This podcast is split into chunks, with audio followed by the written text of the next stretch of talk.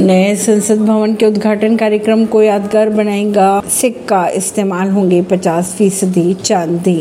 विपक्षी दलों ने नए संसद भवन के उद्घाटन कार्यक्रम का बहिष्कार करने का फैसला तो ले लिया है, लेकिन नए संसद भवन के उद्घाटन का मामला सुप्रीम कोर्ट पहुँच चुका है।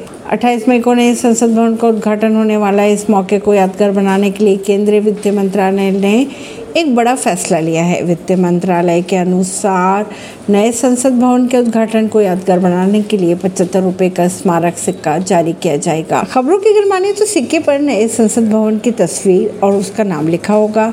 नए संसद भवन का उद्घाटन अट्ठाईस मई को पीएम द्वारा किया जाएगा। अब बात कर लेते हैं पचहत्तर रुपए के सिक्के की।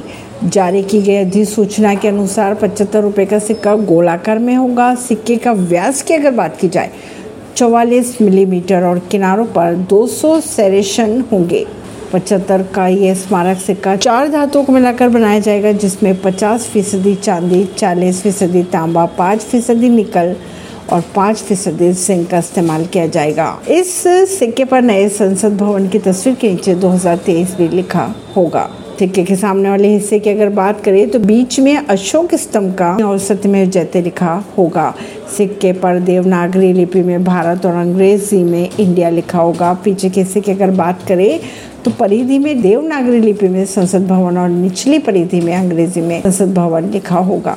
ऐसी ही खबरों को जानने के लिए जुड़े रहिए जनता सरिश्ता पॉडकास्ट से। परवीन दिल्ली